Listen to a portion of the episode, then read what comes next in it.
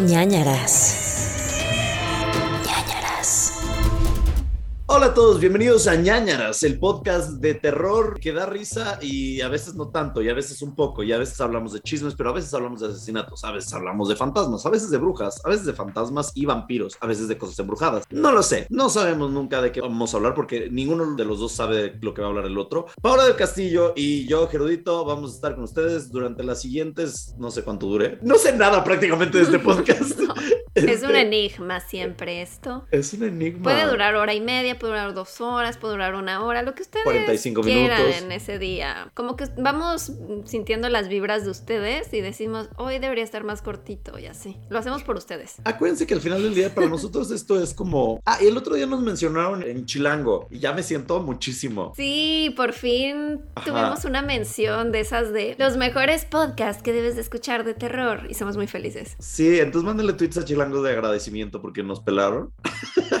y pues básicamente lo que decían era, somos el único podcast de terror que somos más miedosos que los que los escuchan. Sí, Y sí muy cierto. somos. Entonces, disfruten con nosotros. Vamos a intentar que los siguientes minutos sea como una plática, como un chismerío, porque tú cuando vas a tomarte café con tus amigas, con tus amigos, no es como de que dices, tengo una hora y ya. Es como, pues vamos viendo. Pues, chance A y veces hay más plática, a veces hay menos chisme. Ese es el plan. Entonces, pues eso, eso vamos a platicar el día de hoy. ¿Qué me tienes que platicar esta semana? ¿Tienes algo de terror que platicarme esta semana? ¿O No, que no de nunca terror, pero que nunca les haya platicado. No, tampoco, esta vez no. Pero el otro día estaba viendo el grupo de ñañers y me llamó la atención, ves que nos escribió un ñañer que se llama Omar Sef y nos contaba que tuvo un sueño con nosotros. Suena muy erótico eso, pero no. Este ay. soñó que algo primero como que decía, esto es un sueño, a ver, entonces denme algunas frases como para ver si sí ustedes también las pensaron. Ya sabes, para ver si estamos conectados en el sueño. Ajá. Y que luego nos daba de comer pollito frito, nos daba una cubetita de Kentucky y que, o sea, dice que recuerda que yo agarraba como una pieza muy extraña de pollo y que decía como, ¿qué, qué pieza de pollo es esta? Y, y ya, y nos preguntaba que si había alguna conexión. Y justo le dije, ah, pues yo no sé si fue ese día que, como un día antes de lo que él lo puso, yo comí alitas, pero me acuerdo que cuando estaba viendo las opciones de para pedir a domicilio, pensé en Kentucky, o sea, como que me salió Kentucky y pensé, hace años que no como Kentucky. Y la neta, la verdad es que nunca lo, o sea, a veces digo, ay, se me antoja, pero luego digo, no, porque en mi mente como que relaciono Kentucky con esas noticias de se encontró una cabeza de pollo frita en su cubeta de Kentucky, ya sabes, o de que luego dicen que "Eh, parecía una rata, pero era solo un nugget. Entonces como que siempre me da cosa eso y dije, "Ah, ¿qué tal que sí es una conexión? Porque yo sí haría eso, sí agarraría una pieza y diría, ¿qué pieza es esta? Se ve muy extraña. Entonces no sé si estamos conectados con los ñañeros. ¿Tú qué opinas? Yo siento que es estirar la liga, pero quiero creer. Siempre quiero creer. Yo siempre creo. Está bien. Turururum, tum. También nos dejó un comentario una mujer que se llama Anne, que te mandé que vivió en el frufru. Sí, en este teatro embrujadísimo que nos contó Iván Pasillas el otro día. ¿Lo Entonces, leemos o qué? ¿O lo leemos en ¿O un, en, un pandemonio? ¿O qué se pues hace? Yo, creo que de una vez lo leemos porque... ¿Lo pues, tienes por ahí? Sí, Pues léelo, léelo. Por ahí no, en el, en el celular. Dice, yo viví en el Frufru, les había comentado en YouTube, pero aquí me voy a explayar. Les cuento mi experiencia, eh, corría el año del 97, 98, Copa de la Vida de Ricky Martin. Me voy a ir muy rápido, ¿ok? Porque no es un pandemonio esto. Entonces, mi papá fue contratado por Irma Serrano, la tigresa chica, para ser velador del teatro y ocasionalmente su chofer. Así que como mi papá debía estar en el teatro 24/7, nos fuimos a vivir ahí. Vivíamos en el camerino principal, la ventana que se ve la fachada del teatro, justo por detrás del letrero donde anuncian las obras y la herrería es la ventana del camerino principal. Qué fuerte vivir en un teatro. ¡Qué miedo! ¡Súper miedo! Es como Danny. Torrance en The Shining, en El Resplandor. Y qué, qué- qué fuerte todo, muy fuerte todo. En ese entonces el teatro estaba cerrado, por lo que había muchos muebles abandonados, polvo y casi no había luz. Mi papá se hizo amigo de los granaderos que se ponían afuera del Senado de la República y muchas veces los invitaba a pasar a echar una chela. Ok, decía que había un Catrín y muchos sí llegaron a salir corriendo del miedo, pero yo nunca vi nada extra normal. Lo único que recuerdo es que una vez en la madrugada se escuchó un canto de águila. Peacemaker. Ajá. Era Igly. Eso sí, el teatro tenía una vibra muy fea. Si estabas en la calle hacía calor, pero al entrar entrar hacía frío. Sobre la estatua que mencionan del demonio con el gran miembro, es verdad, y no es solo una, hay varias. Antes esa estatua estaba en casa de Irma Serrano, ya que como comento, mi papá también trabajaba como su chofer y su casa era una réplica de la decoración del teatro, bastante perturbador. Pocas veces subíamos al segundo piso ya que ahí no había luz, pero las pocas veces que llegué a subir a acompañar a mi papá a limpiar o buscar algo, siempre me decía que me pusiera audífonos y música y que no me los quitara. ¡Qué miedo! Miedo total. Y dice, no sé por qué, ahora que lo pienso jamás le cuestioné el motivo, tal vez algo pasaba en ese piso. A lo mejor escuchabas voces Nieto, que te ajá. decían, ven, ven. Ay, me acaba de dar la ñañara, amigos. Me dio Sí, el escalofrío, entonces sí es real. Ven a ver el miembro. Eh, Otra cosa rara que recuerdo es que casi por la salida de emergencia había unas escaleras y en la pared había un dibujo enorme de Jorge Ortiz de Pinedo en caricatura que me daba mucho miedo. Eran unas escaleras y daba un cuarto creepy que me daba mucho escalofrío porque por alguna razón siempre imaginaba que un hombre se había caído de esas escaleras. No sé por qué lo imaginaba. Había estatuas muy extrañas, cosas antiguas, y recuerdo que en el lobby había siluetas de gente bailando o platicando pintadas en los espejos de las paredes. A veces sentía que se movían, pero pues como estaban pintadas sobre espejos, no sé si era mi imaginación. El teatro en verdad daba ñañaras. Adjunto algunos dibujos que como recuerdo el teatro era por dentro, ya que no tengo fotos. Postdata, en la oficina principal, Irma Serrano tenía una figura de San Caralampio. Me acuerdo porque me daba mucho risa su nombre, y le había dado la orden a mi papá que cada lunes, sin falta, tenía que llevarle un arreglo de flores al santo, lo cual era raro teniendo en cuenta que su casa y el teatro estaban repletos de estatuas de demonios y, demonios y criaturas místicas. ¿Quién es San Carlampio? ¿San Carlampio? No lo sé, nos dejó los, nos dejó los dibujos. Ya estoy buscando Sarcan. En el grupo de ñañers lo pueden Ah, encontrar. Caralampio. San Caralampio. Es un obispo cristiano primitivo en Magnesia, en Meandro. ¿Qué es esto? no sé, no sé qué milagros hace San Caralampio. Sanar a un hombre que estuvo atormentado por el demonio durante 35 años. Miedo. También se dice que hacía florecer troncos secos. sí, a lo mejor nada más quería la tigresa que el tronco de su jardín floreciera. No, hombre, yo creo que tiene que ver con el demonio. Pues si había puras criaturas demoníacas y estatuas de eso. Oye, ¿tú crees que la Irma Serrano tiene ahí como un tema? Locochón. Sí, Yo creo que sí. La neta, yo creo que sí. que investigar de doña Irma Serrano. Y me da un poquito de miedo. Ah, no se ha muerto, Sí. ¿verdad? No, Yo pensé que ya se había muerto. no, no. No. La Irma. Fuerte. Dios. Mira, encontré aquí, encontré una cosa que dice San Caralampio y la brujería. Para protegerse contra las brujas se utilizaban en los medios rurales las llamadas dóminas o cruces contra las brujas. Estas oraciones y exorcismos impresos debían guardarse cerca de las personas a proteger. Ah. Esta especie de salvoconducto contra el maleficio solo beneficiaba a la persona cuyo nombre figuraba en ellas y su efectividad duraba un año, tras lo cual podría renovarse tras el consabido pago. Mira, no sé, pero... Yo estoy investigando y al parecer María Félix era bruja y dice, con María Félix a su vez tenía una estatua de un demonio la cual era codiciada por otra bruja de nombre Irma Serrano. O sea, Irma Serrano era una bruja también. Y también María Félix. Y también María Félix. Y dice, hay otra nota que dice, satanismo en Televisa. Exactor reveló nombres de famosos que pertenecían a una secta diabólica. Y dice, Irma Serrano, Verónica Castro, Gloria Trevi, Lucía Méndez, Tatiana y Ernesto Alonso. Mentira, Tatiana no puede ser. Güey, todos me suenan a que sí. No, Tatiana no. Tatiana es buena. Con Tatiana nadie Puede se va a ser meter. una bruja y no ser mala. Dice secta diabólica. El protagonista de esta historia es Pedro Romero, actor cuyo nombre tal vez no sea conocido por la mayoría, pero interpretó en la década de los 80 a Pistachón Zigzag en Odisea Burbujas. Mm.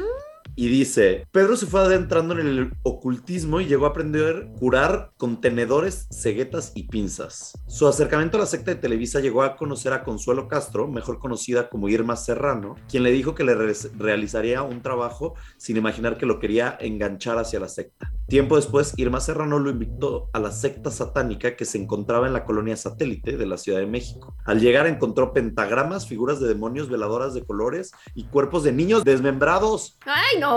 Y Oye, presenció no. una iniciación satánica. No. Dijo que tras el ritual, bueno, o sea, dice como varias cosas. Dice, había un grupo de personas, una- muchacha con una túnica roja, le dieron de comer una cabeza de serpiente y el corazón de un recién nacido, lo bañaron con sangre y el sumo sacerdote la tomó sexualmente. Pedro dijo que tras el ritual se acercó el sacerdote con Irma Serrano y él y lo invitó a leer la Biblia satánica. Dijo que Televisa incluía contenido satánico como las telenovelas El Maleficio, Lo Blanco y Lo Negro, El Retorno de Diana Salazar. Esa es una no- novelaza. El Retorno de Diana, Diana Salazar es una bruja, novelaza. Ernesto Alonso era un sumo, Ernesto Alonso era el productor de estas novelas y que él era un sumo sacerdote satánico. Oye, es como el tema de la pizza, pero en Televisa. Sí. Uy, qué ñañara. Hace mucho tiempo atrás llegó Miguel de la Madrid a la secta llamada la Orden del Carnero Negro para pedir ayuda para ser presidente de la República. Artistas como Celia Cruz, Verónica Castro, Gloria Trevi, Lucía Méndez, Tatiana, Rocío Sánchez Azuara eran miembros de sectas satánicas. Ernesto Alonso y Irma Serrano gozaban porque ellos decían que nosotros, entre comillas, tenemos controlados a los medios de comunicación. ¡Ah! Chica. ¡Ah! ¡Qué ñañara tengo! Voy a investigar más sobre la se- secta satánica de Televisa. Queremos un episodio de esto, por favor. Queremos un episodio, no sé si logramos un episodio porque pues, no sé si haya suficiente información, chance de un ñ file, pero les voy a investigar en un futuro. ¡Qué fuerte, oigan! Dice acá hemos que el Caralampio es abogado contra la peste y de todos los maleficios. O sea, él te protege del mal de ojo y así. San Carlampio. Me gusta su nombre. Entonces, sí, está cool. Pero entonces sí, probablemente por eso lo cuidaba tanto, porque era como si me quieren echar las otras brujas un maleficio, San Caralampio se los revierte. Qué fuerte lo que... La vida de Irma Serrano es una de las biografías que quiero ver en una película Sí. pronto, ¿sabes? Ha de ser una locura. Desde que se acostó con Pato Zambrano, el de Big Brother, ¿te acuerdas? Qué buenos tiempos. Ay, no me acordaba de eso. Qué buenos tiempos. Qué chismes. Qué buenos tiempos. Pues muchas gracias por esa historia del frufru. ¿Ane se llamaba? Ane. Muchas gracias, está muy bueno. Bueno. Si tienes más información, pregúntale a tu papá que por qué te decía que te pusieras audífonos. sí, ya estás en edad de preguntarle esas cosas. Y él probablemente sepa más, o sea, que él que vio o él qué cosas más vio, ¿sabes? Bueno, habiendo empezado ya casi con un caso entero este episodio, quiero continuar con las recomendaciones de la semana. Y tú nos vas a hacer Sí, una sí. recomendación. Bueno, pues yo voy a recomendar The Batman, bueno. Batman, solo en español, que creo que es obligada para este podcast también porque empieza siendo casi película de horror, misterio. Me gusta sobre todo mucho en el primer acto de esta película, sí tiene una onda muy ñañaresca porque vemos a Batman desde la perspectiva de los maleantes y cómo es, o sea, te da miedo verlo como esta, este ser que está entre las sombras y que no sabes cuándo va a salir y que no, o sea, como que es casi una leyenda, es casi como el coco, como que todos saben que existe pero le tienen miedo, pero, o sea, se me hizo espectacular ese intro. Y además, pues está todo el tema de que el acertijo en esta versión es algo así como el asesino del zodiaco. Matt Reeves, el director, ha dicho que se inspiró bastante en, en el zodiaco y en, en Mindhunter, en el libro en el que está basada la novela de David Pienso Fincher que no se haga. la serie. No, siento que en Seven más que en So. O sea, sí tiene un poquito de So en una de las La de la trampas trampa de los ratones. De los ratones, Eso sí, es So. super So, super So. Y el, la cosa que eh, tiene en la cabeza el otro, super so. También puede ser, sí, super So. Sí. Pero también es muy Seven. O sea, tiene mucho Sí. de David Fincher esta película. Y, y sí, de repente se siente como Seven de la relación entre Batman y Gordon, como dos detectives buscando las pistas y tratando de descifrar el asesino, dónde está, no sé qué.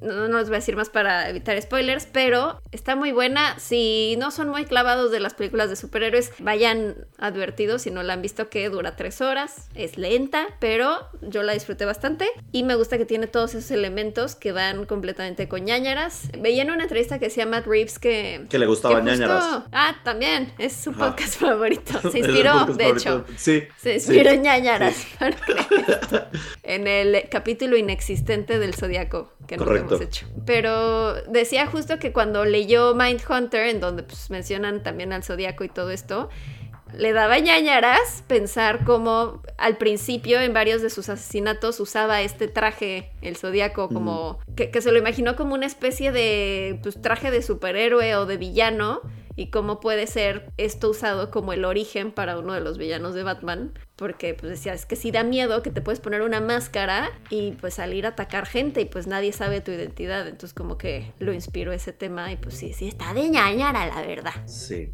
me gusta, me gusta que haya asesinatos. Me gusta que, No, no, o sea, en la película. corrige esa Me gusta frase. que haya asesinatos en la película. Ay, Dios mío, santo. Me gusta que haya asesinatos en la película porque creo que ya lo necesitábamos. Ya, urgía una película más sombría, realista y con real. ¿Cómo se dice? Como. Yo, Marta de baile. ¿Cómo se dice? Como stakes. Como que rie- no es Más rie- riesgos, más, están más cosas en juego, ¿no? Ajá, como que hay más cosas en juego que, pues no sé, tú ves Superman y así es como de que, ah, pues no pasa nada, pero aquí sí, sí hay muerte, sí hay matanza. Sí, sí, sí. sí hay- Bueno, que me da risa que siempre, cada década, sale este tema de ahora sí es un Batman más oscuro, ¿no? O sea, Sí. con- pasó con Tim Burton, pasó con Snyder, ahora pasa con Matt Reeves. Cada vez que pasa esto es como, ahora sí tenemos al verdadero Batman oscuro que necesitábamos. Pero bueno, sí, aquí se siente pues más como vengativo, Gótico, porque ajá. pues son sus inicios y pues además pues, tiene toda la faceta de detective, que está Hoy- muy cool. Y bendiciones al maquillaje de Robert Pattinson. Un smokey eye que yo decía, ¿cómo le haces, hermana? Ese tutorial, ¿dónde está? ¿A quién sigues para saber hacer ese smokey eye tan perfecto? Oye, siento que se ve en el momento en que más guapo se ve la película es cuando tiene así que se quita eye, la, capucha y está como sudado y con el maquillaje escurrido. Súper sí, chica. Deli, Robert, deli, deli. no recordaba que amaba a Cedric Diggory y a Edward Cullen, pero ya lo recordé. Ay, sí, totalmente. No me cae bien de Bruno Díaz, pero bueno, esa es otra cosa. El emo Bruno Díaz. Ajá. pues sí. No sé. Bueno, X, véanla, ya la vieron. ¿Qué se hacen? Todo, estoy 90% seguro de que el 90% de los ñaños ya vieron la Sí, película. pero ya la vieron, ya la vieron, pero había que hablar de ella aquí. Sí. Eh, sí recuerden que necesario. cuando grabamos esto, ustedes lo escuchan como dos semanas después, entonces por eso sale tan tarde, pero Ajá. es reciente en este momento. Es reciente, es esta semana. Bueno, yo les voy a recomendar una película que se llama El asesino del nudo. Uh, Cuando leí El asesino del nudo dije, ay, es algo gay, ¿sabes? Es algo porno. Y no, no es, no era. Es la historia, o bueno, en realidad no es la historia del BTK Killer, pero mm, es literal de que tomaron toda la inspiración y lo reinterpretaron para hacer esta película. Hablando de Mindhunter también. Ajá, ajá, justo. Se llama El asesino del nudo. En inglés se llama The Clove Hitch Killer. Está en Netflix en estos momentos. Está protagonizada por Dylan McDermott y por Charlie Plummer. Y es la historia de un. Voy a leer la sinopsis porque ya saben que yo sí spoileo siempre. Entonces prefiero leerles la sinopsis. Dice: Un adolescente lleva una vida muy tranquila junto con su familia hasta que empieza a sospechar que su papá es el responsable de un brutal asesinato de 13 niñas del pasado. ¿O sea, el papá? El papá.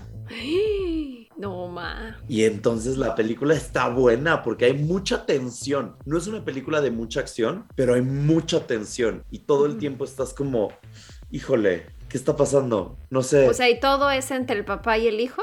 todo es la relación del papá y el hijo. Del hijo diciendo, aguanta, ¿mi papá es el asesino en serie o no? ¿O lo estoy ¿En serie? ¿En O- serio? ¿O quién? ¿En serio es mi papá el en serie, el asesino? Entonces está buena, amigos. Es de esas joyitas escondidas de Netflix que pasaron un poquito desapercibidas, pero acaba de salir hace hoy como dos meses. Ok. Pero lo vale completamente. Déjenme decirles cuándo salió. Ay, no, les mentí muchísimo. Salió en el 2018, pero tal vez la acaban de poner en Netflix. Ok. Porque salió en el cine, ajá, y acaba de salir en Netflix hace poco. Buena, amigos, buena. Y ese hombre, Dylan McDermott, que hot es, totalmente. No lo ubico. Es el de American Horror Story. Primera temporada, el papá. Ay, ya no me acuerdo del papá. Ay, hasta se burlan. Dylan McDermott. A ver. Siempre se burlan de él porque Ah, ya sé quién. lo confunden sí. con Dermot Mulroney. Pero Sí, sí, sí. es un. eh, Este yo estoy viendo la misma foto. Estoy ahí. Obviamente, La de sin playera. la ¿no? de Sin Playera es la que. Ay, sí, tiene cara de asesino serial, pero rico. Ay, guaca. Sí, tiene cara de psicópata, pero rico. Ojo Ay, azul ¿por rico. qué, güey? ¿Por qué? Ay, no sé. Les- Psicópata, pero rico. El otro día se burlaban de que, de que quise matar a mi mamá por su, porque ya tiene testamento. Ay, no. no, no. Y mi mamá me, dijo que mejor me iba a matar a mí porque yo le convenía más porque no tenía familia ni nadie que, o sea, a nadie que dejarle un testamento, entonces se quedaría con todo. Y tu Entonces, pregunta final de esos story, eh, stories, Stories. de esas historias era si alguien más tiene estas conversaciones con sus padres. Yo no, pero ustedes díganos, ñañers, si ustedes sí. Varios niños dijeron que sí. ¿Sí? Varios. Qué no bueno que hay muchos, familias pero ñañers. Son cosas que se tienen que platicar. Yo nunca he tenido esa Porque si, no, porque si no las platicas podrías llevarlas a cabo, pero es como un release, es como... me pasa mucho... Me pasa mucho que estoy en un, en un rooftop, en un tejado, un techo, y veo la orilla y digo, "Ay, ¿y si doy un pasito más? y entonces me O tengo sea, ¿te imaginas que se sentiría morir de esa Sí. forma? O sea, yo también me imagino a veces Sí, cómo se sentirá cada muerte. pero nunca estás como en un riesgo, en una ventana con muy altura y dices, estoy a un empujoncito de distancia. O sea, Ay, estoy a un no, qué pasito miedo, nada más. O sea, yo nada más salto tantito, me tropiezo. Así Vale, como que no quiere la cosa, así como uh, una cosa va- de nada. valgo madres.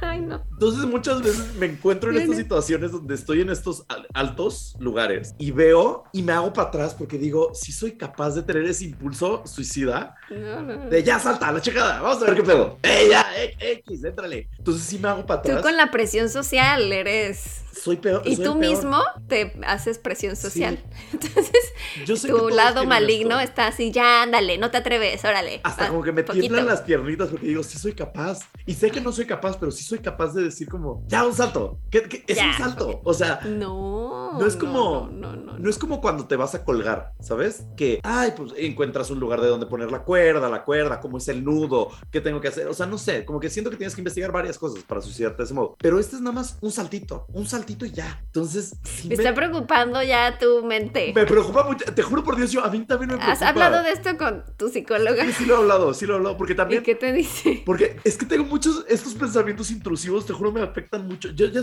ya siento que esto es terapia, perdónenme. Pero también cuando agarro un bebé, es como, ¿y si lo dejo caer? No. Es horrible, es horrible, es horrible. Es horrible el pensamiento. Entonces, por eso es como de que no, Gerardo, no, no, cuídalo, cuídalo. Y ya después que lo entrego, es como que paz. Entonces, por eso no me gusta Eres agarrar como maligno. No soy maligno, tengo pensamientos. Por eso tampoco tienes mascotas. No, porque no, o sea, no. Por eso digo, yo estoy a un switch y yo creo que todos estamos a un switch de distancia de. O sea, del Joker. Ajá, la diferencia es que yo hablo de esto y yo soy muy extrovertido con estas situaciones, pero yo sé que varios me- que están escuchando en este momento me van a entender lo que acabo de decir. O Yo sea, sé. te entiendo, sí, es- a cierto punto, sí. ¿Verdad? O sea, ¿Y sí. así se llama eso? ¿Pensamientos intrusivos? Pensamientos intrusivos, pensamientos malignos que suceden. O sea, no sé. Ay, y otra cosa que les tengo que contar, perdón, perdón que estoy haciendo esto larguísimo, el intro larguísimo, discúlpenme, pero esta semana me quedé sin luz. ¿Viste Ajá. esas stories? Ah, vi la mitad, pero ya no entendí. O sea, de repente veo una historia que estás diciendo, ¿hay alguien aquí? Me y quedé que tenías sin luz. un cuchillo en el Sí. cajón y yo así, ¿qué le pasa? Me quedé sin luz. Era la noche, iba a grabar uno de mis videos y ya estaba como que llegando aquí al estudio a grabar y de repente se va la luz por completo y yo estaba completamente solo y eran 12 de la noche, 12 y media de la noche. Y entonces me empezó a dar un pánico porque dije, ¿y si así es como muero? ¿Ves? Pensamientos Ay, intrusivos. no, Pensamientos intrusivos. Entonces dije, o sea, por un lado dije, fantasmas, demonios. Y dije, no, Gerardo, no, nunca te ha pasado nada en esta casa, no, no traigas esa energía, todo está bien. Entonces dije, ok, fantasmas no, asesinos, ladrones. Dije, chance y cortaron la luz para venir a asesinarme. Entonces, entonces puse seguro y dije, a mí lo que me tranquiliza es hacer esto. O sea, ¿nunca pones el seguro en tu puerta? no, nunca. O sea, ¿Por no, qué? Es de estas perillas que no puedes abrir desde fuera, o sea, de por sí no Ajá. puedes entrar, pero tengo otros seguros y no se los pongo porque tengo un cuidador, estoy en un Pues edificio. sí, pero ¿y si O sea, alguien llega y ataca al cuidador? Pues se mete. tendría que abrir mi cerradura, o sea, tendría que, ya sabes, si necesitas una Ok. llave para entrar, nada más que tengo más seguros que nunca le pongo porque necesitas una llave para entrar. No está abierto. Pero pueden patear la puerta y se rompe ya. Pues sí, pero también puede, o sea, vivo en un o sea, perdón que les spoile esto, vivo en un primer piso, o sea, literal podrían trepar a mi ventana y entrar, ¿sabes? O sea, tampoco está, no está tan cabrón asesinarme y robarme. Entonces lo que hice fue, puse el seguro de la puerta, puse los varios seguros, chequé que las ventanas estuvieran cerradas, hice stories y me encerré en mi cuarto. Hiciste stories, eso era importante a mitad del ataque de. Mira, yo quiero que si algún día me, me matan de esa forma, mis últimas stories sean como de que ahí estaba y me encuentren al asesino porque chance y en una story en la parte de atrás se ve a alguien, ¿sabes? O sea, esa es mi meta. Mi meta también es no morir, pero Sí, estuvo de miedo. eso es principalmente lo que debería de ser. Por no eso, morir. entonces, pensamiento intrusivo. Se va a meter alguien y me va a matar. Entonces, mi primer pensamiento, ya que me resguardé, vi que tenía agua, fuego, luz, porque agarré la luz que tengo aquí atrás para tenerla por cualquier cosa. Me encerré en mi cuarto, puse el seguro y dije, no tengo un arma. Y no tenía armas en mi cuarto. Entonces, por eso fue, o sea, agarré un- una pluma y dije, cualquier cosa, oye, ustedes se burlan, pero plumazo a la yugular, claro que me salvo. Y entonces... Tienes como un tema psicópata muy metido. No está muy callado. Es sobrevive- supervivencia. Y ya, eventualmente regresó la luz, me salvé, todo bien, nadie, no pasó nada, pero ya tengo un cuchillo en mi cuarto. Entonces, yo estoy preparado. A mí no me van a matar. O si me matan, mínimo voy a dar buena pelea. Bendiciones, amigos. Esa es mi vida. Pensamientos intrusivos. Pau, ya no quiero, quiero hablar este con tu psicóloga.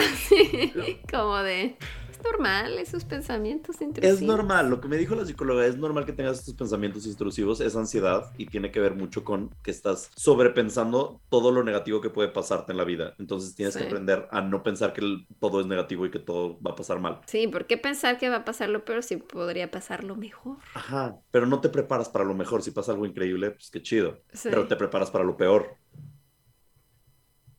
sí, imagínate que estás así esperando que entre un asesino por la puerta y de repente entra un perrito. Ah. ah. a ti te valen madre los perros, ¿verdad? Sí, perdón. Entra Britney, ok, entra Britney. Sí, así, entra un perro. girando como helicóptero. Desnuda. Y ya. Como ahora le encanta, bailando. Sí. Y ya. No mames, me daría un pánico, pero... Con un pastelito miniatura en la mano. Ay, sería hermoso. Ay.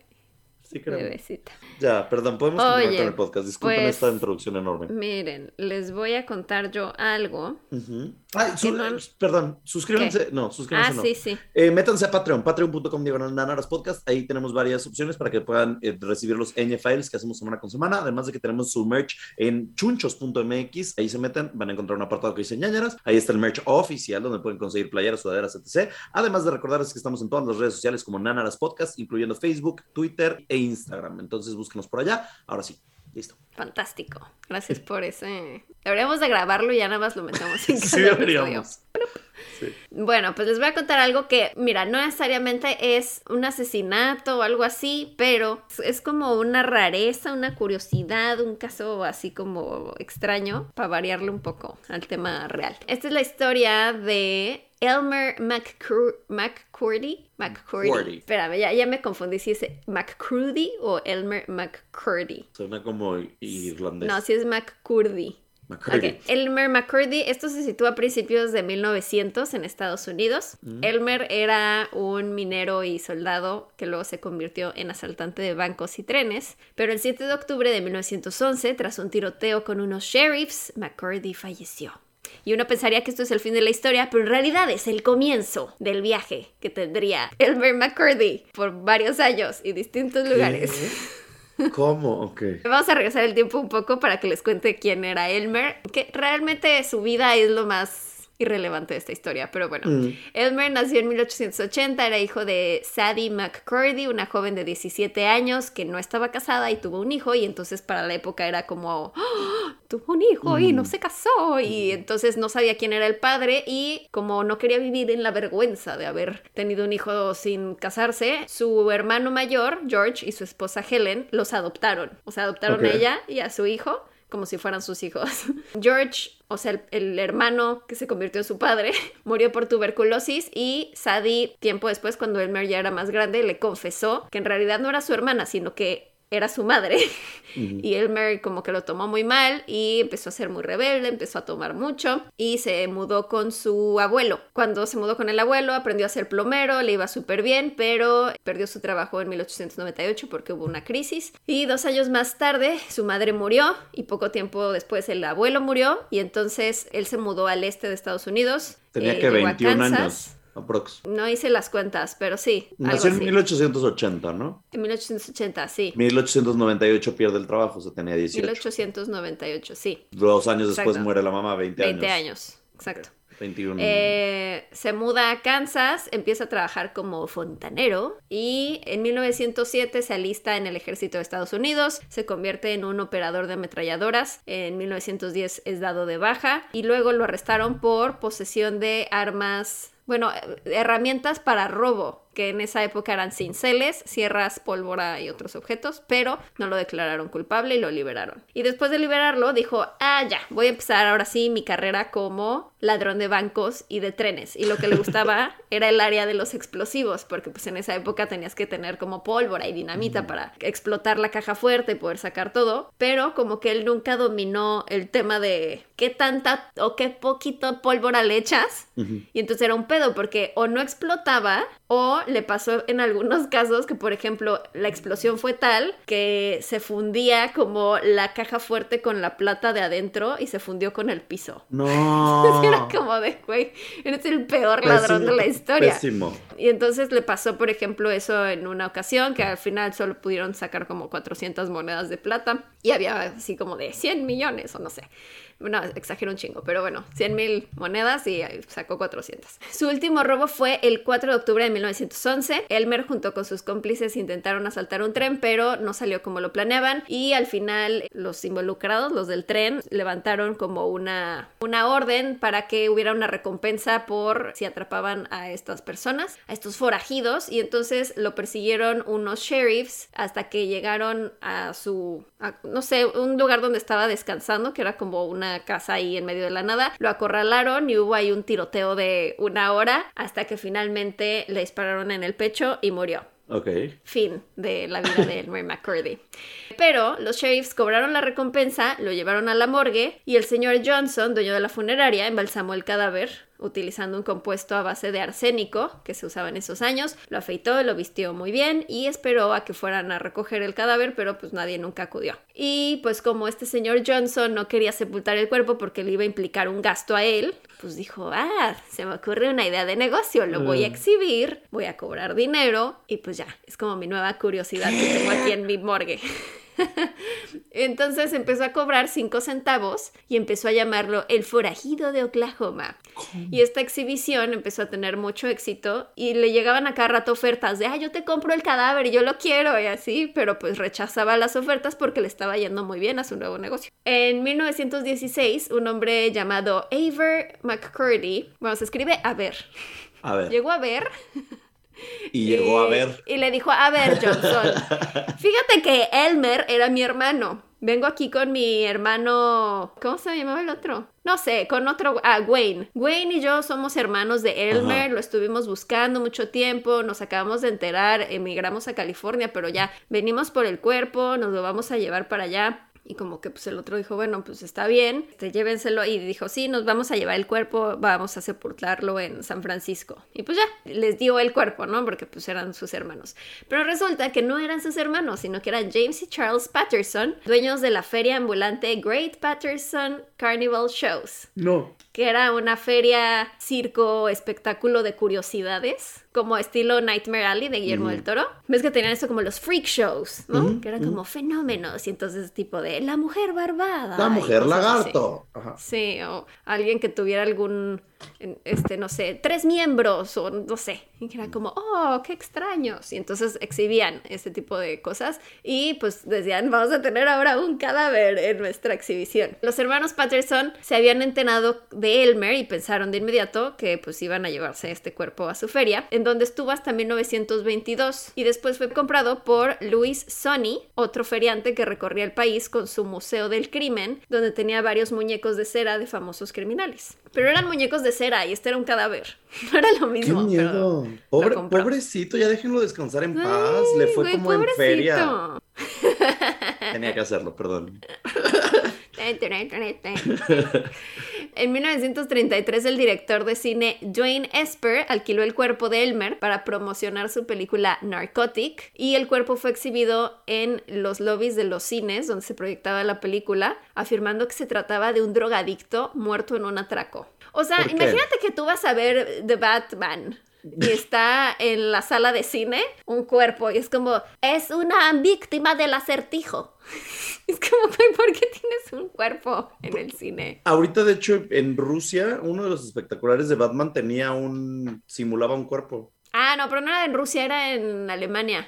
Ah, Europa. Estaba bueno, sí estaba bueno. Era como justo como si el acertijo hubiera, ¿no? Como pegado un cuerpo así en una pared. Estaba, estaba muy creepy. Exacto. Se veía padre. Pero en esa época hubieran usado el cuerpo de Elmer. Sí, Elmer ahí en el cine. En esa época el cuerpo de Elmer ya comenzaba a tener algunos signos de deterioro y la piel se veía arrugada y endurecida. Porque pues ya habían pasado 20 años, pero como que se empezaba a ver, ves como las momias que se empieza a ver como café, como, piel de Laura la piel. sí, algo así. Pero entonces, como que mucha gente pensaba que de hecho era de madera. O sea, como decían, es como un muñeco de cera, como de madera. no sé. Y el cuerpo de Elmer había estado viajando de un lado a otro, pero aún con el deterioro la gente seguía yendo a verlo y para 1949, con la muerte de Sony, el último que lo compró, tanto el cuerpo de Elmer como los demás objetos de su museo del crimen acabaron guardados en un almacén. El hijo de Ah. Sony trató de ganar dinero vendiendo todo y para 1964 le rentó el cuerpo de Elmer al director David F. Friedman, quien hacía película serie B, donde terminó utilizando a Elmer como un extra. Güey, Elmer fue más famoso. Elmer ha hecho tantas cosas en su muerte que en su vida no Ajá, hizo. sí, o Y sea, salió en películas. Y además ya está cartonado todo, o sea, ya es ping-pong, ya sabes, como de que, como de hecho. Muy que- guapo y de cartón. Muy guapo de cartón. sí, ping-pong. Siento que sí. estaba medio guapetón en vida. Pues es que para que tenga papeles en películas. A ver, Eh, Estaba, estaba galán.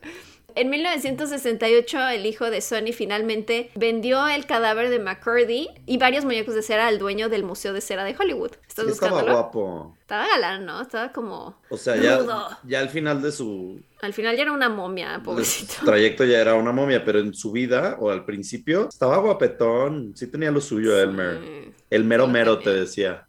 Sí lo tenía. El mero Elmer. El mero Elmer. Bueno, entonces lo venden ahora al Museo de Cera de Hollywood. Y el museo a su vez alquiló las figuras a un espectáculo. Y cuando le regresaron de vuelta estas figuras, se dieron cuenta que la figura de Elmer ya estaba muy terrorífica. O sea, como que ya se veía medio medio la calaquita esta de cuentos de la cripta. Entonces, Sí, como que ya dijeron, este ya da un poco de miedo para tenerlo en el museo. Entonces, como el cuerpo de Elmer estuvo en la colección de muñecos de cera de Sony y fue alquilado muchas veces, la gente comenzaba a llamarle muñeco de cera o maniquí y ya se empezó a convertir en un mito el que haya sido un cadáver real y ya nadie lo creía, pero como ya era muy terrorífico para estar en el museo de cera, lo vendieron a The Pike, un parque de atracciones de Long Beach. Dejen de comprarlo, please. Ya. Esta cosa da miedo, se la vendo a alguien más. Alguien cómpralo y destrúyalo, o sea, incinéralo ya, déjenlo morir en paz. Entonces lo compró un parque de atracciones The y Pike. dijeron, ay, está perfecto como decoración para la atracción de sustos que se llamaba Laugh in the Dark. No, no está perfecto, es una persona o fue una Pero persona. no sabían, eran, ellos decían, pues es un muñeco creepy que encontramos y ya. No, hombre. Entonces lo pusieron en su casa de sustos, su casa del terror del parque este Ajá. de Pike. Y entonces lo colocaron en un ataúd sobre una plataforma que se movía, para que se moviera así. No. Y pon tú, Don Chrisdale, uno de los dueños del parque, comentó, cuando le perforé un hoyo en el pie, una sustancia amarilla, casi Oh. viscosa, salió con el taladro. ¡Oh! Claramente no es un muñeco. No Muy manches. guapo y de cartón. Y no le dio ahí como un indicio de, ah, podría no ser un maniquí. Pues es que seguro decían como, pues eso es como de cera y está viejito Pues ya. sí, es como- pero no es huevito kinder, ya sabes. O sea, no es Eh, como de que tiene- lo, lo abres y a ver qué tiene dentro de sorpresa. O sea, no- Tiene algo viscosito ya. Uh, los maniquís no los rellenan de cosas, de jalea de piña, ¿sabes? O sea, no. Entonces ya le hace su hoyo en el pie y como que lo ponen ahí en el ataúd para que se mueva y asuste a la gente cuando pasan por ahí. Oh, Pobrecito. Luego algo- hubo como algunos problemas con la renta de este terreno, entonces como clausuraron el parque durante un año y Elmer acabó en el closet del electricista del parque Ray Scott ok. durante un año. Y aquí Ray Scott lo tuvo en su closet. No hay pedo, tengo un cuerpo en el closet ahí, casual. Pasó el año y el parque reabrió las puertas y quisieron darle un nuevo look a la atracción de sustos. Así que Ray Scott pintó el cuerpo de Elmer con pintura fluorescente naranja rojiza Ok. y lo colgó con una cuerda del techo. O sea, lo maquillaron de naranja. Lo pintaron todo de naranja fluorescente, como si fuera. El EDC, sí, literal. Él en el EDC, pero además colgado como con una soga al cuello en el techo. No, ma. La cosa más espantosa. Qué gente tan horrible. Bueno, no sabían. Quiero pensar. Pero no, decían, es un muñeco X. Es un muñeco es- que ya se ve medio feo, entonces ya lo voy a pintar de naranja mínimo. Pero güey, yo no entiendo por qué no decían, oye, pero ya que le quitó la ropa para pintarlo, oye, pues sí se ve medio real esto, ¿no? O sea, Pues es que estaba como que tiene marcas de un balazo en el pecho, se me hace un poco sospechoso. Y no nada más eso, seguramente le hicieron a una autopsia, ¿no? Ajá, ajá. Entonces Sí, tenía una Y. una Y, tenía una Y en el pecho. Ajá. Pero pues como ya tenía como 40 años, pues, seguro ya se veía como todo arrugadito, raro ahí, como de, ah, pues... Qué raro maniquí, ¿qué, ¿por qué tendrá costuras? Qué extraño está este maniquí, ¿quién lo hizo? Ay, no, ay. O sea, y, no era, y, y lo peor es que no creo que sea el único maniquí que tenían, ¿sabes? Entonces, ¿por qué no dijeron, espera, ¿por qué este maniquí es distinto a los demás? ¿Sabes? O sea, ¿Por qué lo seguimos usando? ¿por qué? ¿Quién lo habrá hecho? Está muy realista. Gente, no. Qué horribles personas. Entonces, cual EDC lo colgaron ahí del techo No. y ahí estuvo un rato. Y en diciembre de 1976 había una serie muy famosa en esa época en Estados Unidos que se llamaba The Six Million Dollar Man, Ujú. que era una serie de espías y acá, prime time, ¿no? Y entonces The Six Million Dollar Man van al parque para grabar un episodio en esta casa de sustos y un miembro del equipo llamado Chris Haynes mueve la figura, o sea, como que dice, "Ah, está muy raro este mono, ¿no? O sea, ya lo habían puesto otra vez como a la altura de las personas, ya no Ajá, estaba ya colgado no en el techo. colgado. Y de repente como que lo mueve y se le rompe el brazo y ven que tiene un hueso adentro. Y ¡Ay, no! ¡Mames! ¡Es un cuerpo! Entonces como que ya todo el mundo fue a verlo de, güey, no mames, si es un cuerpo, no es un maniquí. Y entonces hablaron a la policía y ya vino un forense y se llevaron el cuerpo. Güey, hay fotos literal de nada más como que están sacando como el cuerpo como con una sábana encima Ah. de la casa está de sustos. O sea, Ah, pensé que sí se veía el cuerpo. Dije, estaría padrísimo. O sea, para ver.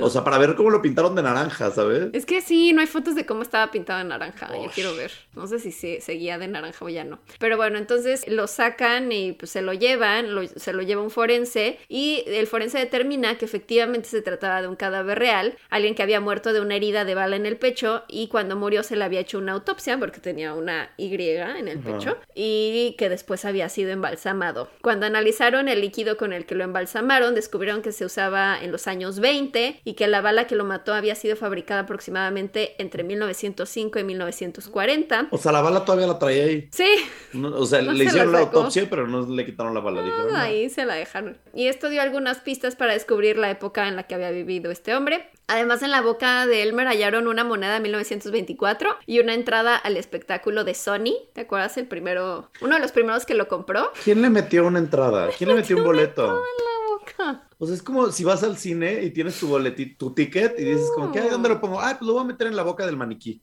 Y es un cadáver. ¿Qué pedo, gente? Pobrecito.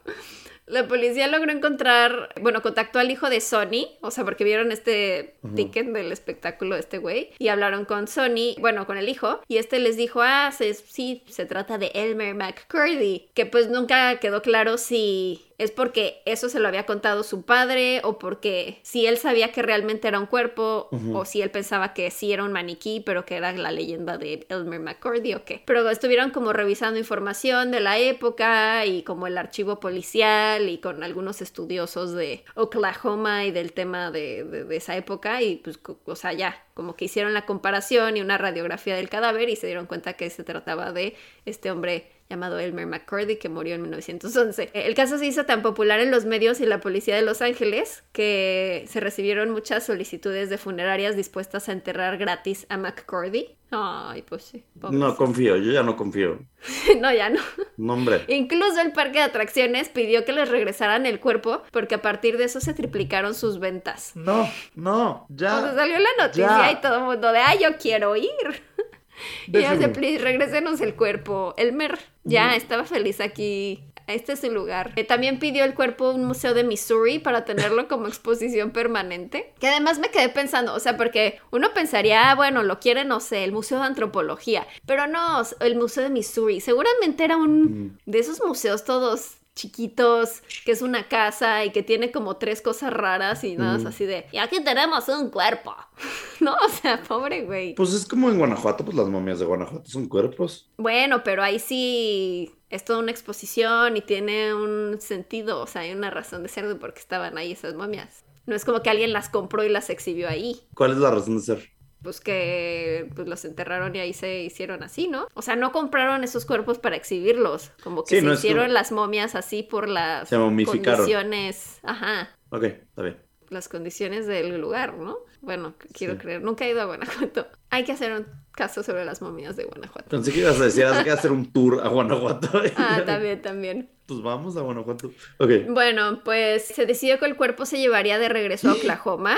¿Qué? Sí he ido a Guanajuato, porque. Guanajuato significa lugar de las ranas. ¿Y por qué no lo recuerdas? No sé, tuve como un flashback, de repente me acordé de eso. Y creo que sí vi las momias de Guanajuato. Sí, siento que sí he ido a Guanajuato y he visto sus momias. Pero así como chiquito o qué? Yo creo. Y te quedaste con el Guanajuato. Guanajuato, el lugar de las ranas. Me encanta que dices, sí he ido porque Guanajuato significa.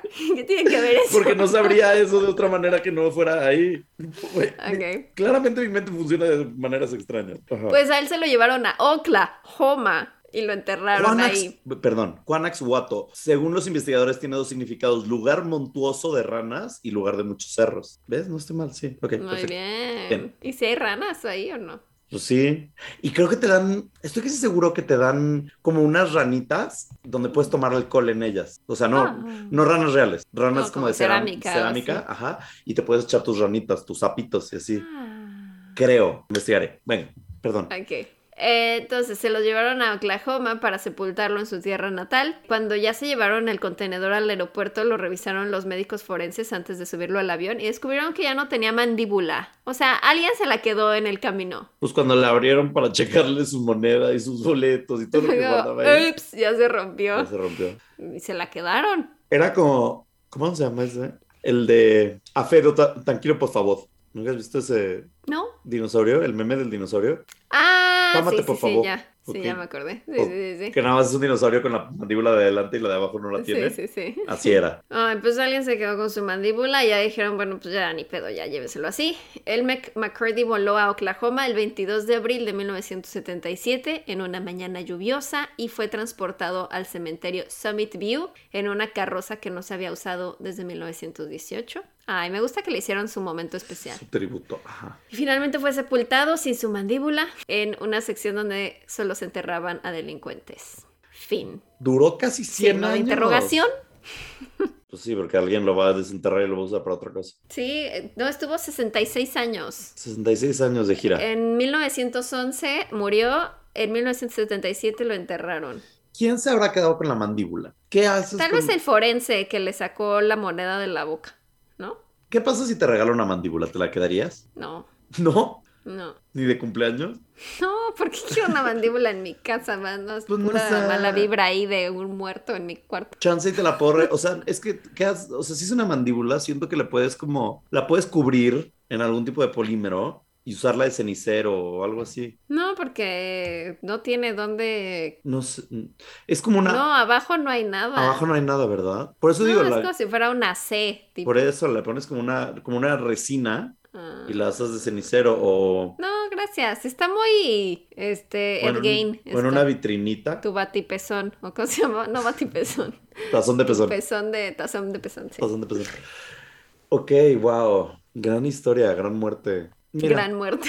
gran muerte. Tuvo una muerte más eventual que la vida de muchas personas. Pero, o sea, lo que me pregunto es, Elmer Mac... Elmer. Elmer. Elmer ya estaba descansando feliz y entonces ya le valía su cuerpo? ¿O por qué nunca hubo como tema sobrenatural alrededor de su cuerpo? O bueno, no está registrado, a lo mejor y sí pasaban cosas y todos decían, qué raro, desde que compré estos muñecos de cera, Ah. apagan las luces en la noche. No sé.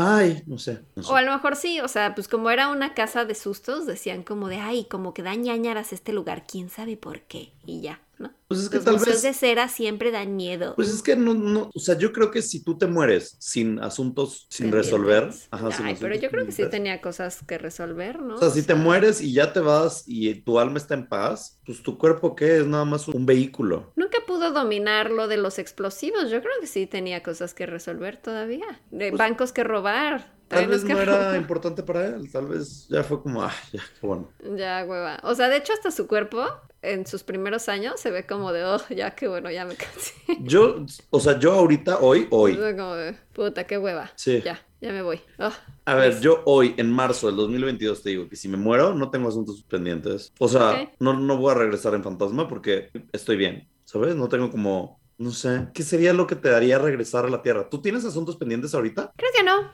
No, o sea, digo, tenemos videos pendientes, así, pero no voy a regresar a hacer videos. TikToks y así, pero Nunca subí este TikTok.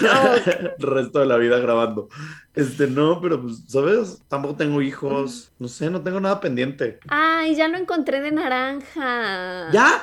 A Ay, ver. pobrecito. A ver, en Ay, no, mi pobrecito. Ay, sí, lo pintaron bien culero. A mí. Parece como que está quemado, no Sí, sé. Pobrecito. Ay, no. Lo sentimos, amigos. Mi pobre Elmercito. Oye, pero no entiendo, si subo estas fotos al Instagram, ¿Te las bloquean?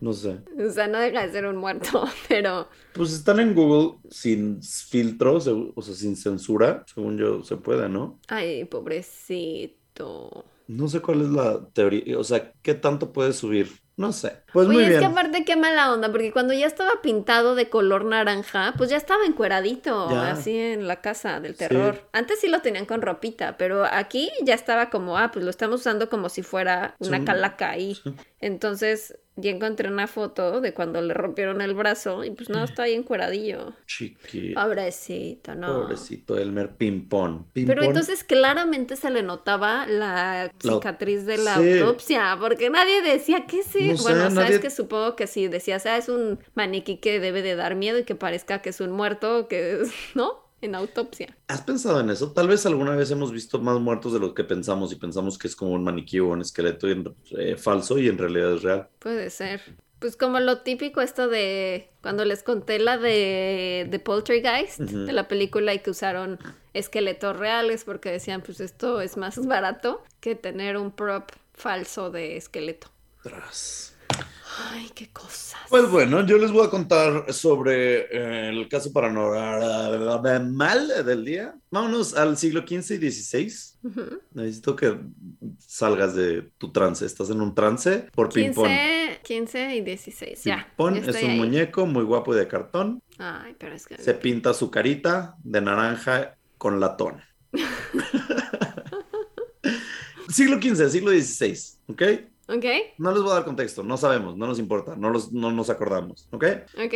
Vamos a hablar de una señora, una señorona de Inglaterra llamada Ursula Saudell. Oh, Ursula está Saudell. bien, está bien. Con el tiempo la dejaron de llamar Ursula Saudell y eventualmente sería conocida como Mother Shipton. ¿ok? Ok.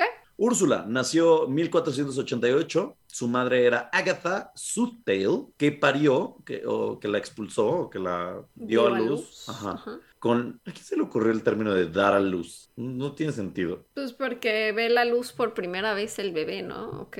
Pues sí, pero... no O sé. sea, ve como un túnel y al final ve una luz. ¿Será ese túnel al final el que también ves en la muerte y ahí es la reencarnación? Pues hay como de esos dibujos que justo ponen eso, que es como cuando mueres, regresas al, a la vagina. Al útero. O sí, al útero. Órales. Bueno, Agatha la tuvo a la avanzada edad de 15 años. Entonces, no nada más eso, Agatha tuvo a Úrsula en una cueva. ¿Por qué? Pues te voy a explicar. La leyenda dice que cuando nació hubo una megatormenta violenta, así de que fuerte. Megatormenta violenta, solo en cines.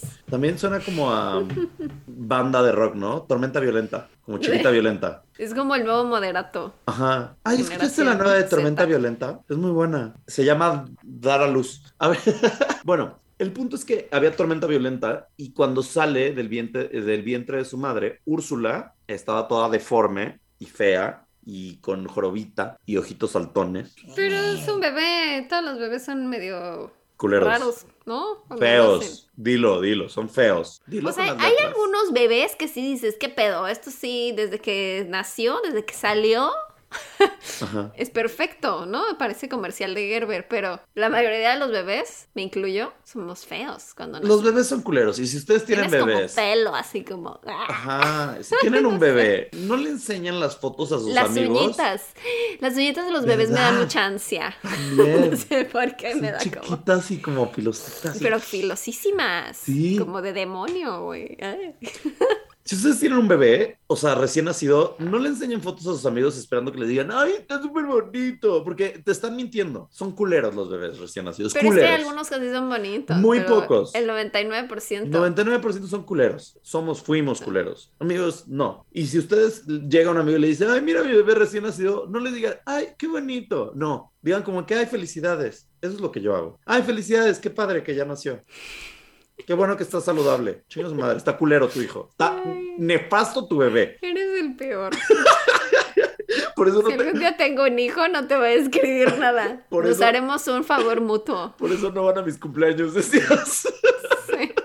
No, hombre, o sea, enséñame a tu bebé ya que tenga como personalidad, ya que tenga como un mesecito dos, ya sabes. O sea, incluso los cachorritos Son- son, raros. Son raros, son O sea, por ejemplo, híjole, los canguros, que son ahí como Ajá. así que no tienen pelo y que están como trepando en el en la barriguita ahí, ¿cómo se llama? En la bolsa de la mamá. Son Son como, feos, "Uh, ¿Qué o es sea, eso? Ustedes métanse a una tina durante cuatro horas seguidas. Como pasita ahí. ¿Cómo sales? Como pasita y así como, ¿qué?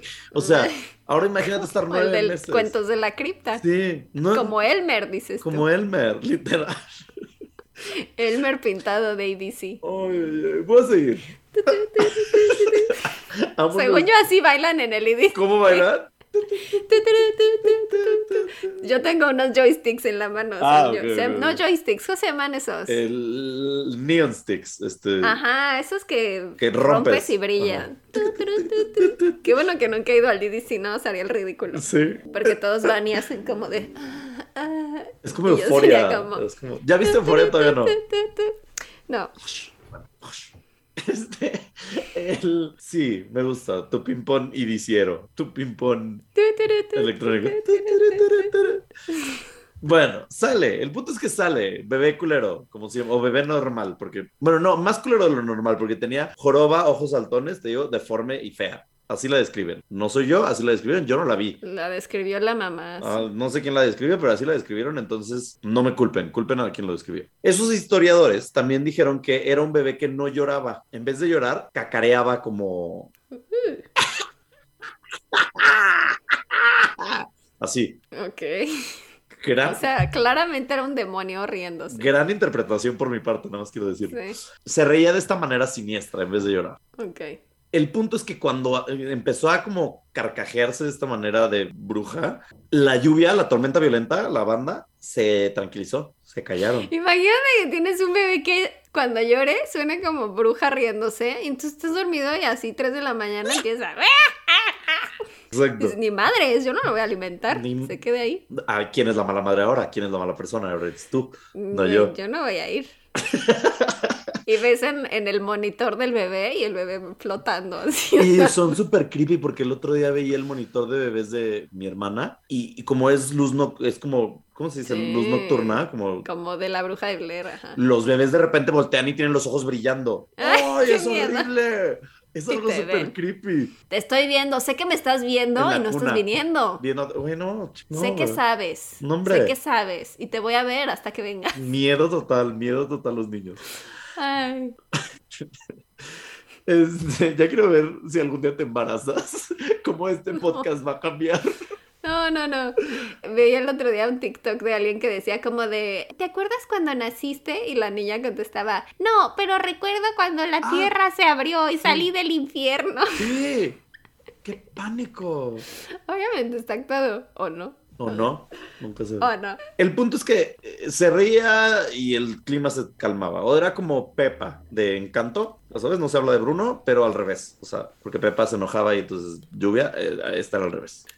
Claramente, claramente, Agatha, la madre de Úrsula, que además me encanta el nombre de Agatha porque me recuerda a Agatha Harkness, ¿no? De, sí, de y Marvel. Agatha Christie. Y Úrsula, Úrsula la... La de la sirenita. La sirenita. No hay sí. otra. No tenía a nadie en su vida. Entonces, el pedo de Agatha era que era huérfana y no tenía dinero. Entonces, como no tenía dinero y no tenía nadie que le ayudara, entonces se fue a la cueva a dar a luz a su hija, a Úrsula. Ahora bien, chismecito caliente, porque dicen algunas malas lenguas que en realidad la bebé, o sea, Úrsula, era hija del mismísimo diablo. El diablo. El diablo. El diablo. Y que Agatha había llamado o había hecho como un ritual para llamar al diablo para tener un hijo o una hija, y que entonces Agatha practicaba brujería y era por eso que nadie la quería y nadie la quería cerca. Y me estresa porque pienso que si hoy en día hubiera una mujer de 15 años embarazada que le gusta la brujería, el ocultismo y así, siento que sería muy buena en TikTok. Siento que la generación Z la adoptaría así, ¿sabes? O sea, no, no siento que tendría problemas entre amigos. Entonces, bueno.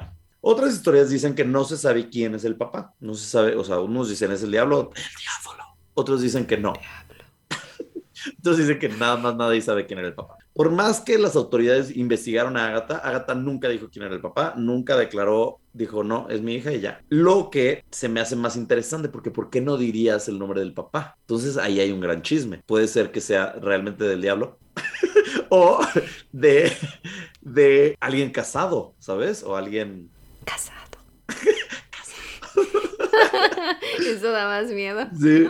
El tema es que obviamente por el contexto y la época, pues la veían como la peste. También pasó en tu caso, ¿no? O sea, no puedes tener un hijo fuera de matrimonio. En tu caso de ahorita, ¿no? Ay, yo en mi caso, yo no tengo un hijo. ¿De no, qué en me tu hablas? caso que acabas de contar, que tenía, tuvo un hijo fuera del matrimonio y era joven, entonces todo el mundo la castró, la ostracizó, la exilió. Así empiezan luego los chismes de ¿sabías que tiene ¿Sabías un que hijo? Pau tiene un hijo fuera del matrimonio? Una vez nos contaron de alguien así como de es que dicen que tiene una hija, pero no lo revela. Ah, yo decía, yo, yo, yo, yo inventé ese chisme, inventé el chisme de que una influencer tenía una hija, pero no la quería no, no, mostrar. no lo inventaste tú. ¿No? Nos lo contó alguien que Ah. se lo había contado a alguien en un Uber. Así como de, es que mi Uber me dijo, como de, ¿sabías que tiene una y hija? es que cada vez que no?" la veo pienso en su hija y no tiene. No. Siempre pienso como que, ay, pero ¿cómo le hará para cuidar a su hija? No, mejor que no tiene. Ya te creíste tu chisme. Sí. tú. Qué gran chisme, pues. El punto es que las demás personas, pues obviamente evitaban a Agatha. Entonces, Agatha se, puso a vivir en la cueva con Úrsula, con su hija recién nacida, durante dos años. Durante dos años estuvieron viviendo ahí, ellas dos. Pues no sé si felices de la vida, pero ahí vivían. En esta cueva, además, tenía poderes sobrenaturales la cueva, porque tenía una mini, le llaman una alberca de la cueva, pero pues es como un mini laguito dentro de la cueva, que tenía forma o tiene forma de calavera, de cráneo. Mm. Y se supone que si metes algo ahí en ese lago, se convierte en piedra. Eventualmente, con el paso del tiempo, hoy en día ya sabemos que esa cueva Se convierte en diamante. No se, no se convierte en piedra, te voy a explicar. La cueva hoy en día existe, se llama la cueva de la, de la madre Shipton, Mother Shipton Cave. Y los investigadores dijeron que lo que pasa es que esa alberca cavernaria lo que tiene es que tiene muchos minerales, está muy, por como está concentrada químicamente, tiene muchos minerales. Entonces tú metes algo y en el paso del tiempo se empiezan a adherir a lo que metas. Pues si metes como un teléfono, hay fotos de como teléfonos petrificados que meten esta alberca, esta cueva. Y el punto es que los minerales se le adhieren y se vuelven muy duros y se forman como estalactitas y entonces tienen esta apariencia de piedra. No es que sea mágico o paranormal, es por un tema químico. Ok. Pero en esa época pues sí lo veían como algo paranormal. Ahora, Ok. el tema es que todos alrededor le tenían un buen de miedo, así que tuvo que intervenir el abad, que es una figura eclesiástica, el jefe del monasterio, y les dijo, no las queremos en la cueva, no puedes tener ahí a una niña porque tiene dos años y necesita un lugar seguro donde crecer, entonces bye. Entonces la manda a, a Agatha, la manda lejos, a un pueblo. Y a Úrsula, la niña de dos años, la manda a un convento. Te mentí. Ah, no. ¿Hasta dónde me metiste? No sé, no sé qué escribí aquí. El punto es que a una la manda a un convento y a la otra la manda con una familia. Sí, sí, sí. Ajá. La mamá la manda a un convento y la manda con una familia y a la hija la manda con una familia y también a una escuela, ¿ok? Ok. Pero pueblos distintos. El punto es que Agatha y Úrsula nunca se vuelven a ver. Úrsula Ok. no vuelve a ver a su madre desde los dos años. Ok. Con su nueva familia adoptiva, Úrsula empieza a demostrar capacidades extrañas. Un día su madre adoptiva fue a comprar víveres, fue de que, ay, voy al súper, entonces dejó a la niña ahí, que también, güey, ¿por qué dejarías a una niña de dos años sola? ¿No? Pero bueno, la deja en su cuna y cuando regresa, la puerta de la casa está abierta y por más que la busca, no la encuentra en toda la casa, dice, ¿dónde está? ¿Dónde está? ¿Dónde está? ¿Dónde está? Y aparece la niña parada encima de, ¿ves estas chimeneas? ¿Ok? Que tienen como un, arriba como una bardita.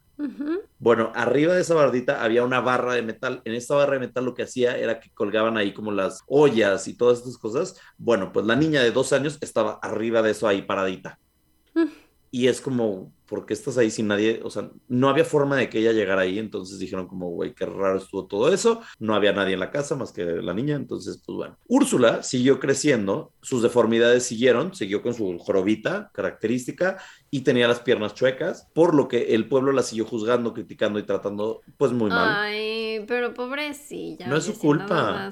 Sí, no. Y No todos, juzguen a "Ay, es alguien". del diablo. Sí. Es como, pues no tenía algún tema de Entonces, salud. pues Úrsula creció con pocas amistades y su momento favorito era escaparse al bosque, se iba al bosque y entonces ahí se quedaba leyendo sobre plantas, sobre hierbas y todas esas cosas. Ay, no, me al- recuerda a Quasimodo. Sí, un poquito, Quasimodo. Ay. Y entonces, pues, a su mamá también le gustaba el bosque y todo esto, entonces como que siento que se sentía en contacto con su madre. Acabo de pensar, Quasimoda es un gran nombre para una marca de moda. Quasimoda, para moda, para todas Quasimoda. bolsas falsas y así, de diseñador falsas. Es Quasimoda. Casi, Es Quasimoda. Quasimoda. En una ocasión están en la casa, eh, está Úrsula con su familia adoptiva y hay como una junta de los de la iglesia, ¿no? Y entonces sale corriendo Úrsula desnuda, era una niña, sale corriendo desnuda por el cuarto ¡ay! y entonces se burlan de ella y dicen como que, ay, esa es la niña del diablo, esa es la, la adoptada del diablo, no sé qué, jijiji, jajaja. Y entonces Úrsula como que no le pareció que los adultos estuvieran burlando de ella, hace que utilizaron en esa época estos como cuellos, estos como collarines blancos grandes, ya sabes. Y entonces de repente así, Como Isabelino. y el cuello de uno de ellos se vuelve la tapa de un retrete. Ya sabes, como, No. ajá, como hechizada, como el literal la Sí, serie de que es hechizada. como Matila o algo así. Ajá. Dijiste ah, Matilda. Sí, sí, sí, sí. Matila. Sí, ya me acordé de ella. O sea, ella no transformaba cosas, pero, Pero ajá, pero sí. piensen. te entendí. sí. Todos empiezan a reír de por qué traes aquí la tapa de un excusado, ja, ja, ja, jijiji, wujuju. Nadie se preguntó por qué pasó de la nada. Y de repente, el sombrero de otro, que era un sombrero de copa, se transforma en un caldero. Y entonces es como, "Ah, tiene un caldero de sombrero. No entiendo por qué la gente se reía en vez de preocuparse de que están pasando estas cosas inusuales, pero se ríen. Y el papá adoptivo de Úrsula dice como, ¿por qué se están riendo tanto? Entonces entra a la sala donde están todos y cuando trata de entrar no puede pasar por el arco de la puerta porque le habían crecido unos cuernos enormes. Otra pillería de Úrsula. Era el diablo. No, como cuernos de alce, con tú, no de, no de chivo. Entonces, cuando vieron esto, ya todos se asustaron y dijeron, ok, están pasando cosas muy raras, no nos volvamos a burlar de Úrsula. No se burla de Úrsula. Uno.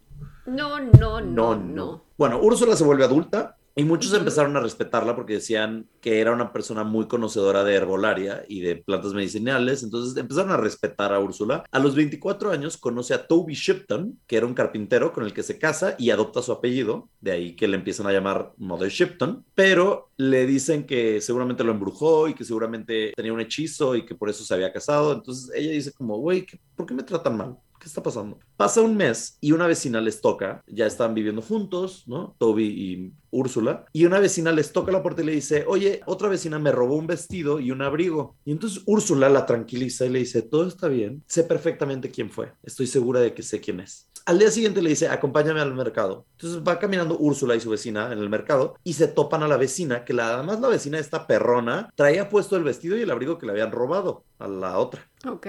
Y entonces se les queda viendo y Úrsula dice, como que se le queda viendo fijamente. Y en ese momento la ladrona se pone a bailar en el mercado y empieza a cantar una canción que dice, me robé el vestido y abrigo de mi vecina, soy una ratera y aquí está la prueba, ¿ok? Que no creo que haya sido un hitazo, pero pues ella lo cantó. Fue como el shake, shake, shake, Shinora. Ajá, exacto, exacto, como Beetlejuice. Beetlejuice. Y en ese momento se pone a bailar, no sé qué, a dar piruetas y al terminar se quita el vestido y se quita el abrigo y se los entrega a Mother Shipton. Luego le hace una reverencia y se va. Entonces Mother Shipton agarra las cosas y le dice, aquí está tu vestido y tu abrigo. Todo el mundo de que, güey, ¿qué acaba de pasar? Qué raro estuvo eso. Las cosas empeoran porque dos años después se muere Toby, el esposo de Úrsula, y obviamente culpan a Úrsula y dicen, claro, tú lo mataste porque es una bruja y tienes pactos con el demonio, entonces por eso se murió. Entonces ella dijo, güey, no estoy tolerando que el pueblo me odie y que, o sea, nada, lo cual entiendo, y se muda de nuevo a la cueva de su nacimiento. Ok.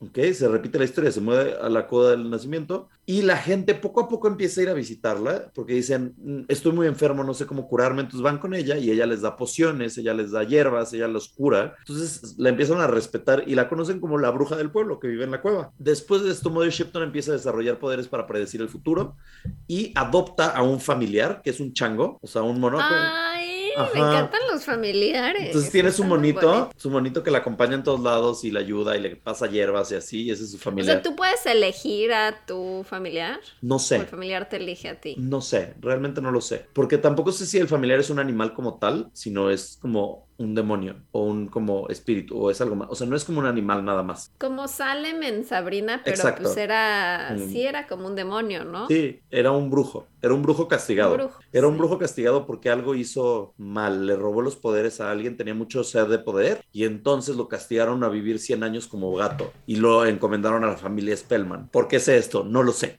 De nuevo, datos que, Me encanta. datos que existen en mi cerebro. Entonces, pero además ves, ves ilustraciones de Mother Shipton con su chango, con su mono familiar y el chango tiene cara de humano. Está súper creepy. Uh, Bueno, entonces empezaron las profe- profecías de Mother Shipton. En una predijo que el pueblo tendría un sistema de aguas, como, no les voy a decir la profecía, pero era como, y entonces el agua del río llegará a tus pies mientras que será transportada por el árbol del olmo. Y entonces era como que, güey, ¿de qué está hablando? La vieja está drogada, no entendemos nada. Pero, por ejemplo, eso que ser, esa predicción era como el agua del río, como que a los cinco años empezaron a, a ver como agua, sistema de agua privada, ya sabes, como que tuberías, y las tuberías, en vez de que fueran con metal en esa época, las hacían con corteza de árbol del olmo. Entonces era como que el agua del río va a llegar a tus pies porque va a llegar a tu casa y a través del árbol del olmo, que es con las tuberías que se hacían, ¿no? Entonces todo tenía sentido y entonces predecía cosas que funcionaban y que pasaban. Predijo otra tormenta de que dijo, va a ser una tormenta increíble y se va, bueno, tormenta violenta y se va a caer un puente, que es este puente. Y pasó. Después predijo las vidas enteras de Enrique VIII y Ana Bolena. Ana Bo- Anne Boleyn predijo sus vidas y cómo se iban a morir, como que, como acertijos, como en, como en Batman, como acertijo, pero una vez que pasaban era como, güey, no mames, sí lo predijo. Entonces hizo eso, también predijo la toma de poder, la creación de la Iglesia de Inglaterra, cómo funcionaría el sistema de gobierno y cientos de predicciones que también hablaban del fin del mundo y de otras invenciones que se volvían reales conforme pasaba el tiempo. Esto fue hasta su muerte en 1561 a los 73 años y el tema es que hay mucha literatura con respecto a su vida y la precisión que tenía en sus predicciones. Entonces, cuando muere, la cueva se reconoce o le cambian el nombre a la Mother Shipton Cave, a la cueva de la Madre Shipton, y es considerada una de las atracciones turísticas más antiguas de Inglaterra, donde todavía puedes ir a visitar. Su legado dejó que las brujas sean conocidas por su sabiduría en cuanto a eh, herbolaria, o sea, toda esta idea que tenemos de que las brujas saben como de pociones y todo eso es gracias a Mother Shipton, que se les adjudica este tipo de estereotipos o clichés. Y es tan conocida que existe una estatua de ella, hay canciones, nombraron una polilla, eh, una polilla en especial, es la Mother Shipton Moth, y es porque las alas tienen como la figura de la cara de una bruja de, la- de perfil. Entonces es la, la polilla de Mother Shipton. Y puedes visitar el parque de Mother Shipton, que está en Inglaterra, está al, está al norte de Londres, está mucho más al norte, está por Leeds y York. Y mm, tiene un museo donde puedes ver los objetos petrificados, puedes ver, por ejemplo, los teléfonos y todas estas cosas. Y también hay un lugar, hay un pozo donde puedes pedir deseos. Y muchas personas lo que hacen es puedes comprar un osito de peluche y ponte tú que en estas cuevas de repente hay como las estalactitas de hielo y tú puedes poner ahí como de que poner a un oso y en tres meses la cueva se adueña del oso. Entonces se petrifica completamente. Les voy a enseñar. Es que está difícil de, de explicar. Entonces hay como muchas estalactitas de hielo con ositos de peluche. Mira. Yo solo quiero decir que está bien bonita la, la esa Mother Shipton Moth. Y entonces Ah, ya vi. se, se congelan en las estas de la cueva Y este Es como la isla de las muñecas, pero Ajá. versión oso de Sí. peluche. y pues eso, esa es la historia de Mother Shipton y su Miren cueva qué mágica. bonitas. Sí, está linda. Tiene ahí como una brujita de perfil. Así es. Y entonces ahí te venden, por ejemplo, tu osito de peluche y entonces te dicen cómo se va a petrificar en el paso de tres meses o cuatro meses. Y esta es la historia de la bruja, una de las brujas más conocidas de la historia, la Mother Shipton. Y su cueva mágica. Y ya. No sabía nada de esto. Yes, yes. Yes, yes. No se habla de Úrsula. La, la. La, la, la. Pues muchas gracias por este caso. Ah, Por cierto, me acordé ahorita que, nada más paréntesis, sí vi Masacre de Texas y también me pareció una basura. Gracias, gracias. Qué bueno que La odié. la Gracias. odié. te lo dije, gracias. Me siento en paz que Sí, opinaras lo sí, mismo. Siento que nada más querían dinero y ya. Sí. Neta, qué horror. Y la parte de. Halloween Kills, o sea, Ay, no. es igualita. Siento que hasta es una falta de respeto para la difunta Marilyn Burns. Te dije, te lo dije. Pero las escenas de gore están Ay. padres y Sí, tiene buen gore. Si quieren ver nada más muertes sin. y la última la última muerte me gusta mucho. Sí, está buena Es, también. es pero. buena, pero no. Ay, pero qué horror, qué necesidad. Pues sí, fue una de las películas más vistas. Creo que es como la segunda o tercera película más vista en su estreno, en su día de estreno en Netflix. Entonces, probablemente les van a dar dinero para hacer una segunda parte. Seguramente. Pero bueno, Gracias. ¿qué sabemos nosotros, no? Bueno, recuerden seguirnos en redes como Nanaras Podcast. Nos escuchamos el próximo martes. Dime cuál es tu frase de despedida. Mi frase de despedida era ñañaras. No se habla de Úrsula. Y yo he de decir ñañaras. El Merenidisi. Adiós, amigos. Bye.